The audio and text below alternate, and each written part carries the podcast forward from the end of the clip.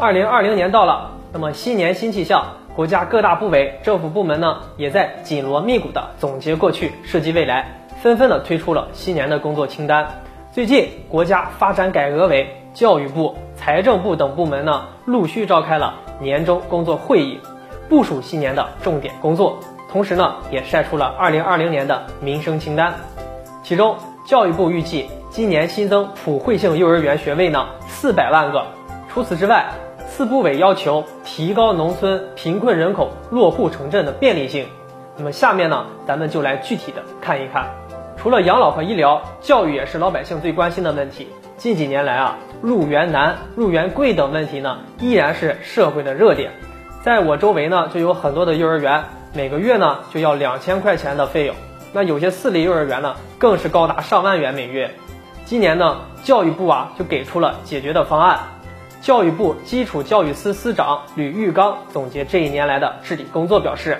经过摸排清查出存在未按政策规划建设、移交和办园等问题的幼儿园呢，近两万所，目前已经有百分之八十五呢完成了整改。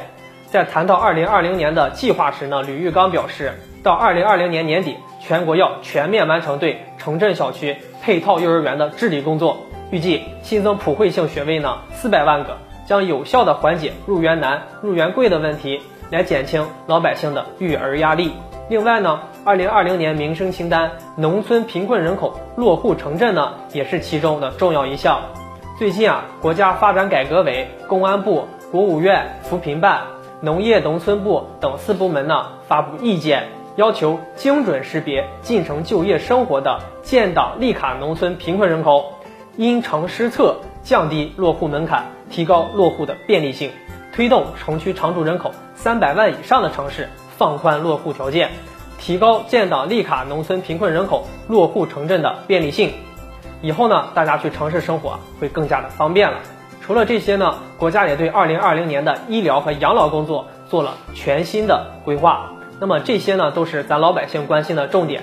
由于时间关系呢，咱们在以后的节目中会给大家一一讲解。那本期的话题就和大家聊到这里，我们下期再见。